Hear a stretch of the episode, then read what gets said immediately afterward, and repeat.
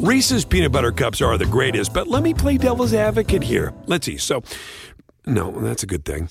Uh, that's definitely not a problem. Uh, Reese's, you did it. You stumped this charming devil. Let's catch up. An NFL podcast with Taylor Bisciotti And Sam Batesh. where we talk about the biggest headlines in the NFL. So, Taylor, you know what? Let's catch up. It's been too long. Yeah, we really should. Blue Wire. Taylor, let's catch up.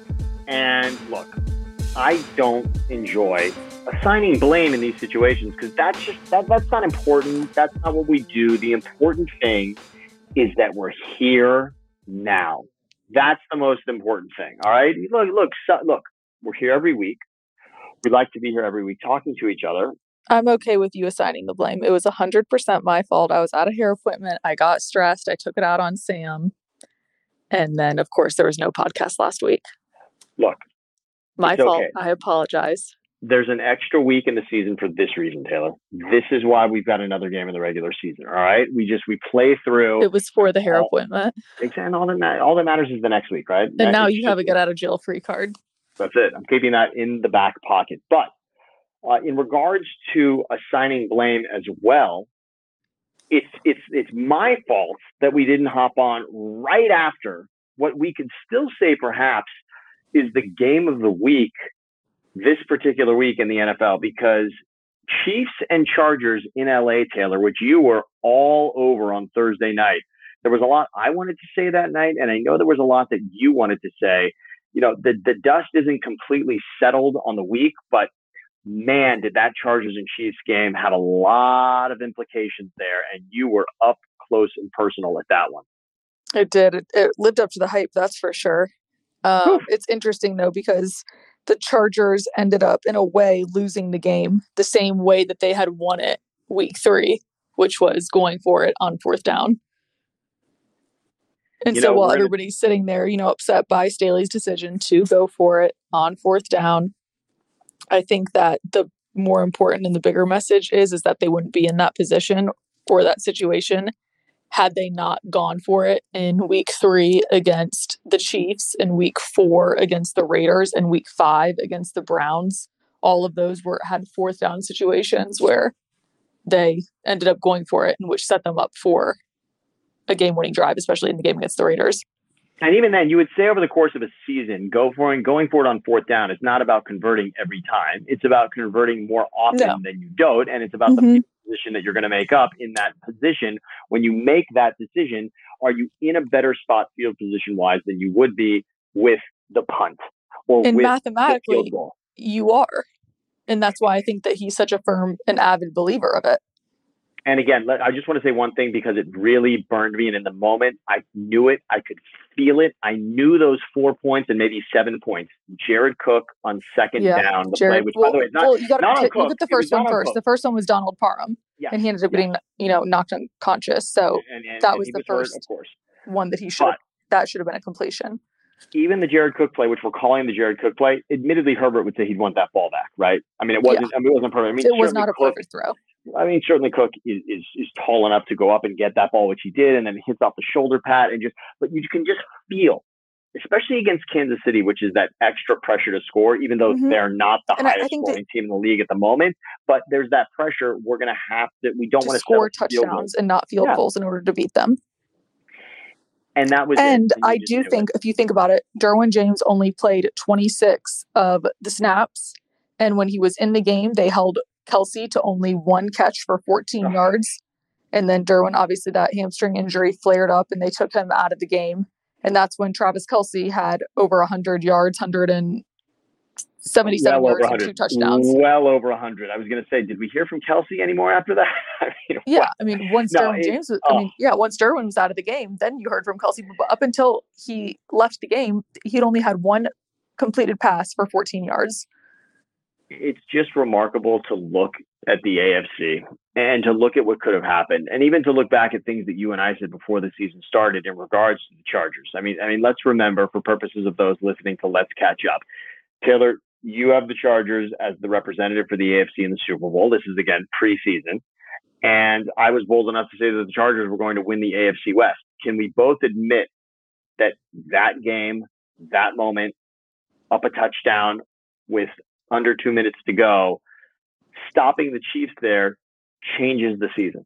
I mean, it mm-hmm. takes everything out. I mean, anything that was Yeah. a mistake by the Chargers to that point, the ugly game against the Ravens, the inexplicable performance in Denver, you can just eliminate, you can almost just wipe out all of that if you're able to find a way, either, of course, to win in regulation or I will say found a way though, to win in, I will say OT. the silver lining here for the Chargers is that they have been better on the road. So, if you're thinking about it from that, like maybe they feel like they perform better just being like road warriors and kind of going into places and environments and cities where they aren't expected to win and they all of a sudden outperform and do better than what everybody was thinking was going to happen because that's what they've done so far this year. they are such a different team. I don't even quite understand it. And it's not so much. It's not necessarily that I, that I notice or that we notice that they're better on the road. It's that we notice that there's just something at home that seems to. Is, are they just snake bit at home? Like what? You know, because I don't necessarily see them performing so different. It's just that I see the outcomes so questionable at home. And I don't know. You know, it used to it used to be that that you know the, the crowds were overrun by the visiting team, and, and I know there is still some of it. And of course, you're there and, and you're seeing you know sort of the percentages in the crowd, but I still feel like LA. No, I mean LA is definitely there's so team. many more Chargers fans than ever before since I've been covering them. And you're seeing a significant just like, you know, they're having to quiet the stadium at points where you never really saw that before because there are so many Chargers fans. And so I feel like that is a little bit kind of like of an old storyline which Right. people just continuously drag over because at this point I think that the team has proven to be good enough that they've garnered quite a big avid fan base, especially when you have a young quarterback like Justin Herbert. For sure, and Herbert's such a superstar to this one. You got to Yeah. be able to, to get behind him. So it's just look what what stuck out to me. I mean, obviously the Kelce performance is is. And I think that if Derwin James was healthy, they would have won that game. It's you know what I think I think you perfectly put a bow on it. Let's just say that the game completely changed on that. the second You know, that Derwin left the game, yeah, I mean to me because the it opens point. up Travis Kelce, you're right. arguably their most dynamic offensive player.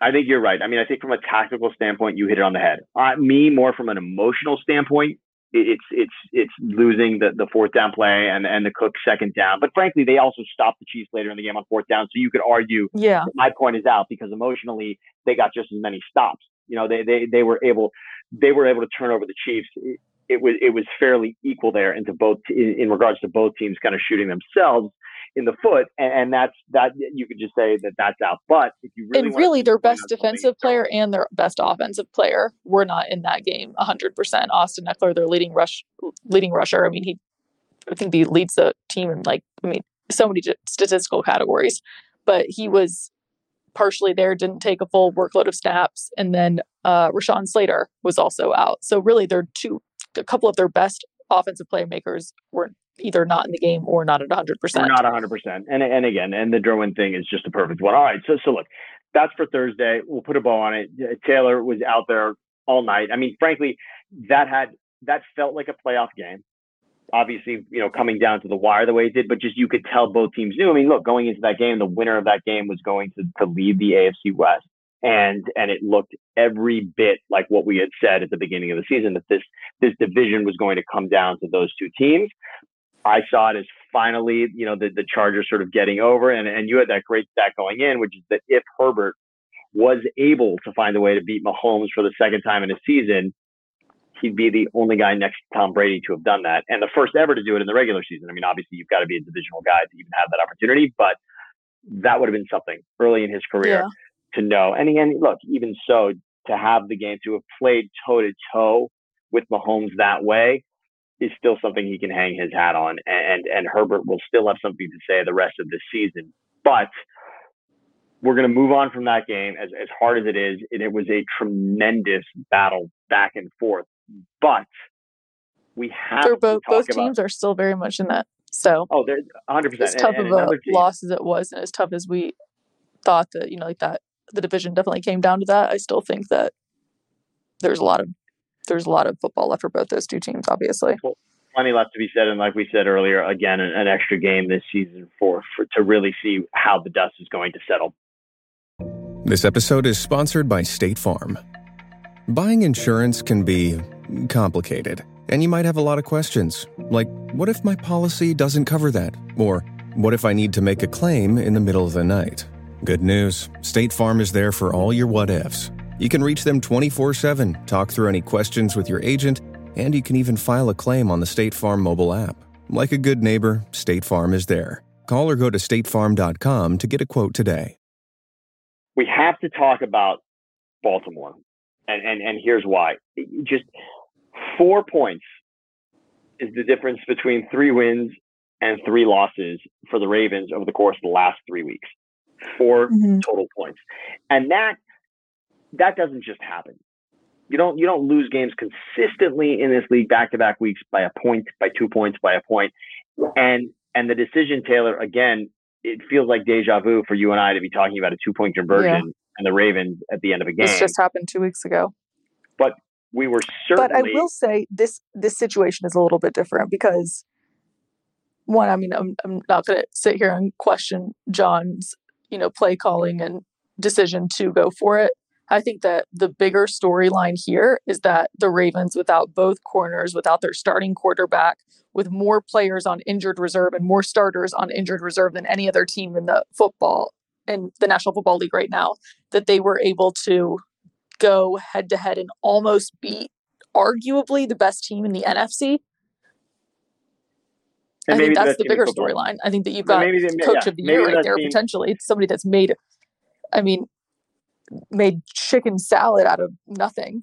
I, I mean, I just I I think Tyler Huntley had a heck of a game. I think that we've seen guys that have come up from the practice squad that are gone in there to have to start this game, and they almost literally beat the best team in football right now. Incredible performance, and Huntley particularly in a game that they're trailing by two touchdowns. That looks like it's very much just wrapped up by Green Bay. Uh, even to get the ball back was impressive, and to drive the field the way that they did, the rushing touchdown to tie it, and then even loved the decision before the two point try, trying to draw Green Bay off sides was also interesting. I just didn't know if there perhaps the theory was let's try to draw this so it is a one yard two point conversion and then make the kick as opposed to not getting them to jump and then still going for the two. I Yeah. really loved I, I loved the philosophy of if we can get it to one yard, we're going for the two. I just thought the other part of that should have been, and if we don't get them to jump, now we're making the kick because of what had happened two weeks ago. You know how I feel about these things. I, I because of the coin flip, I still overall love the decision of going for the two point conversion because there's the possibility if you don't go for the win right there that you never see the ball. There's that Where I had where I was really questioning it though is that there were still going to be points left on the clock. yeah, there was still time for, for there was still time for Rodgers to come Or, down and win yeah, that game. still regardless. seconds left on the clock. Even if you're up, right? Even if you're up a point, Rodgers still beat you with a field goal with. I think it was. eh, I think they had 40 seconds. 30 yeah, 42 seconds there. So Rodgers is still going to have time to come down the field and potentially set up for a Crosby game-winning field goal. I still look. I still like the boldness of it. I still like that you're that Yeah. you're considering in that moment. You know, what if if we tie it? Could- and frankly, even more so than the one in Pittsburgh with no time, because now you know you're giving Rodgers the ball with a chance. So you know, again, if you're tied now, you know that you're giving Rodgers the ball with a chance to win it yet again. So it, it, it's such a what I don't like, and this is just this is in in any situation. I don't if he love would the have if, if it would have been pulled off, he would have been the smartest coach. And then if it doesn't, then everybody's coming for you know he's the worst coach in football. True. It's just it's tough. It's tough when you it's tough when you when you chop the field in half, though, right? So so Yeah. just the the rollout is tough there because it, it's just always you're, you're- Especially you're when just- Tyler Huntley is put them in this situation. the window's smaller. That's it. The window is just smaller, and you'd love to see Huntley there with a decision. You know that potentially he can run one in or pass it there. And of course, going to Andrews I, is is fine. Look at the game that Andrews had. There's nothing wrong with designing it for Andrews. Andrews nearly won it against Pittsburgh with a very well designed two point conversion. You could argue was just inches off, whether you want to call it inches from Andrews being able to grab it or inches on the Lamar throw. This one was not quite there in the end, but what a performance! I just I, I I love this decision of the of the two points, point, and I love the argument of it because again, it just brings up for me how much I I, I hate the coin flip. I just don't understand the philosophy in, in such a precise game. I just the coin flip is just like why are we going to this schoolyard game in the middle of this very professional battle that's happened all day? It it stinks. It's really it's just it's Yeah, it's, it's a tough I- way I to just- lose, especially back to Yeah, I back. just- I just yeah, and I just wish you knew. I I just wish for overtime. weeks. Yeah, I just wish for overtime you knew which team was going to get the ball in, in- heading into it. I wish you knew. Okay, home team always gets the ball, or road team always Yeah. gets the ball first. I just wish that was something. And so whatever. Regardless, Harbaugh is bold. That's part of it. And you talked about it. Staley is bold, and that's part of it. You know, either going for it fourth down. They're both coaches that have really bought into that mathematical and Right. analytics philosophy. and, and, and it's and the smart coaches win that way. So so so that's all. All right. So so we'll put a pin in that very quickly. And, and obviously we've talked a lot about the AFC, but but the, the NFC something really fascinating just happened, and I'm not sure if I hadn't watched it on Sunday night. I'm not sure if I told you this ahead of time, you ever would have believed it. That minus Sean Payton, and and at this point we know obviously minus Jameis Winston, but the fact that I don't know that we would have had nine nothing as the final score for Saints and Bucks, considering the Bucks are the highest scoring offense in the league. What did we just see on Sunday night, Taylor? A defensive, dom- a dominating defensive performance from the Saints, who just got all over Brady, and for once, he didn't get the calls. Kidding. No, yeah, no, no, he did. Uh, there He were there were a lot of calls. He was he was frustrated. I mean, look, throwing the tablet around, yelling at the Saints sideline, yelling at referees at numerous points. I, I felt he did a good job of actually containing his frustration against teammates on the field. He's always very cognizant of that, and I thought he did a very good job of that. But the frustration everywhere else. I don't came out. understand exactly what the Saints are able to do to Tom Brady, though, more so than any other team. 0 and 4 regular season as Bucks starting quarterback against the Saints. Of course, he got over. Tom Brady was shut out for the first time in the playoffs. 15 years. Think about that. I mean, 15 06, years. 2006. Uh, that was, I, I don't know. It was just, I mean, I, I knew the Saints were going to to keep this game close. I, we knew that the Saints, obviously, what they they had given Tom Brady the worst loss of his, I believe it's still the worst loss of his career, Yeah. 38 to three last season. But it's just one of those where you did not see that happening. No team leading the NFL in points has been shut out at home in December or January. ever. And the Saints have had his number. yeah, since 1970, no team leading the league offensively has been shut out in December or January, and the Saints just seem to have it. And by the way, Cam Jordan, what a renaissance Yeah. game for him. I mean, just to go back in time, and of course, I mean, the forced fumble, but beyond that, just everywhere on the field. It seemed every time Brady was frustrated, Cam Jordan was right there, or Malcolm Jenkins, who also had a, a good game. Yes, a couple of maybe calls here and there against Gronk, but Jenkins was a huge difference in that game as well. And it was just, it was just something we didn't expect to see. And, and, and now Taylor, you know, in many ways, you had talked about this. You had texted me earlier about the Lions, you know, what the Lions were able to do to the Cardinals. And of course, not that we saw that coming with the Lions getting their second win against the Cardinals and really shutting down a Cardinals offense, which we think is, is quite explosive despite the loss of DeAndre Hopkins at the moment. It just makes you wonder when you look at it, at what happened with the Bucks, at what happened with the Cardinals, at even frankly what almost happened to the Packers. Mm-hmm. Taylor, I'm just going to ask you. I mean, when when you sit Are the and look at Rams the best team in the NFC? Maybe, but then we've seen what they've done against the Cardinals at one point. Right. Yeah, it, it's it's really it, it's really interesting. You know, the the Rams had a lull there. There was a three game stretch where the Rams were not very impressive. But I'll ask you just straight up, Taylor. You know, right now, if you had to say it, best team in the NFC at the moment. I mean, if if it, if it, if the season were to end today, you just had to crown it. If this was if this was like the old BCS where we had to just say this is the best team in football, who would you say it for the NFC? I, I'm not sure I have it at the moment. I mean, I, I mean, if we had to choose, I would say Rams or Cardinals. Pretty interesting. And of course, the Cardinals would have been no part of this conversation. And and and look, nobody's saying they're the best team in the NFC, but the the I Niners don't know. It's hard to go against really the want to Bucks too. right. I just think they have like a really.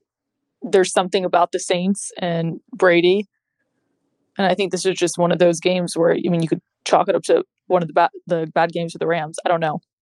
It's interesting. It's really, it is. I, you know, I still might say. I mean, look, LaFleur is certainly a wizard in the regular season. You know, what, what he's been able to do back to back seasons is to be in the NFC Championship game two years in a row.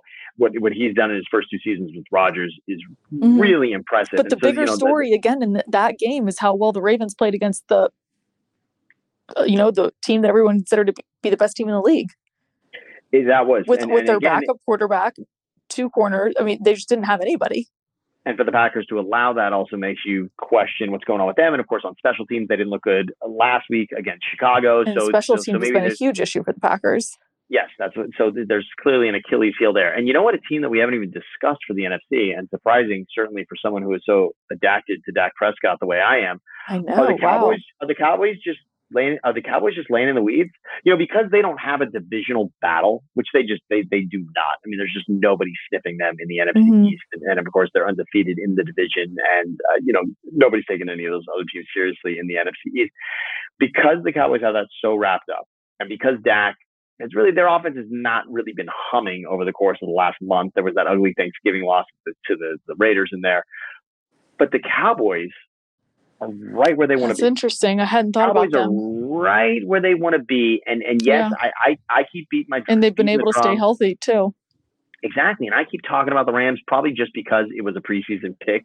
That that, you know we we saw the Rams as a team that could represent the NFC in the Super Bowl, but I'm going to say right now, that I'm going to say the Cowboys are the best team in the NFC right now. Okay, I like it. Yeah, I'm going to say the Cowboys are the best team in the NFC, and you're right. Maybe maybe it's something to do with with just with with health at the moment, and even this little chip on the shoulder that Zeke might have because Pollard is seemingly the guy that's going to be stealing carries, or may, you know maybe Pollard is the number one running back there, and you still got to love what you get out of CeeDee Lamb and Amari Cooper, and with Mhm. Schultz making plays at tight end, and with Dak. You know, right now maybe not exactly firing on all cylinders, but finding ways to win games and to make plays when it matters most the Cowboys, that's a team that can beat anybody in the A- in the NFC. So so I'm going to say it. I'm going to say right I'm gonna go. Probably, I'm gonna build on your one one more thought of taking the Cowboys, and I'm gonna say in the AFC, I think that your original pick, I believe this was your pick, was the Colts.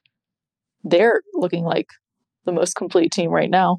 that was an incredible. Was that your an pick? Incredible game. So so my remember. pick for the Super Bowl, pick for the Super Bowl, Taylor, was Buffalo. However, was Buffalo. when we okay. went through when we went, but again when we went through divisions, it was the Colts that I thought would win the South.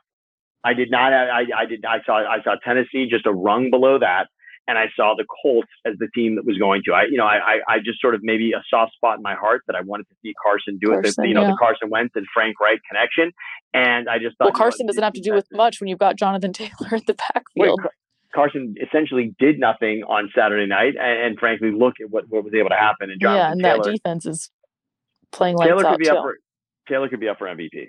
You know, Taylor Taylor Oh, deserves sure. MVP votes at the moment. But you're, you're right about Indy. So that, that's an interesting one to say that Indy could be the best team in the AFC right now, and I'll say Cowboys the best in the NFC for sure. All right, Taylor. Well, look, there's so much more, and and, and frankly, you know, we're we're somewhere in between this this week 14, 15 thing because of what's happening in the world.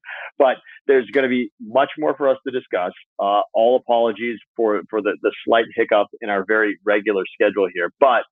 There will be more. And now Sam and- has a permanent get out of jail free card.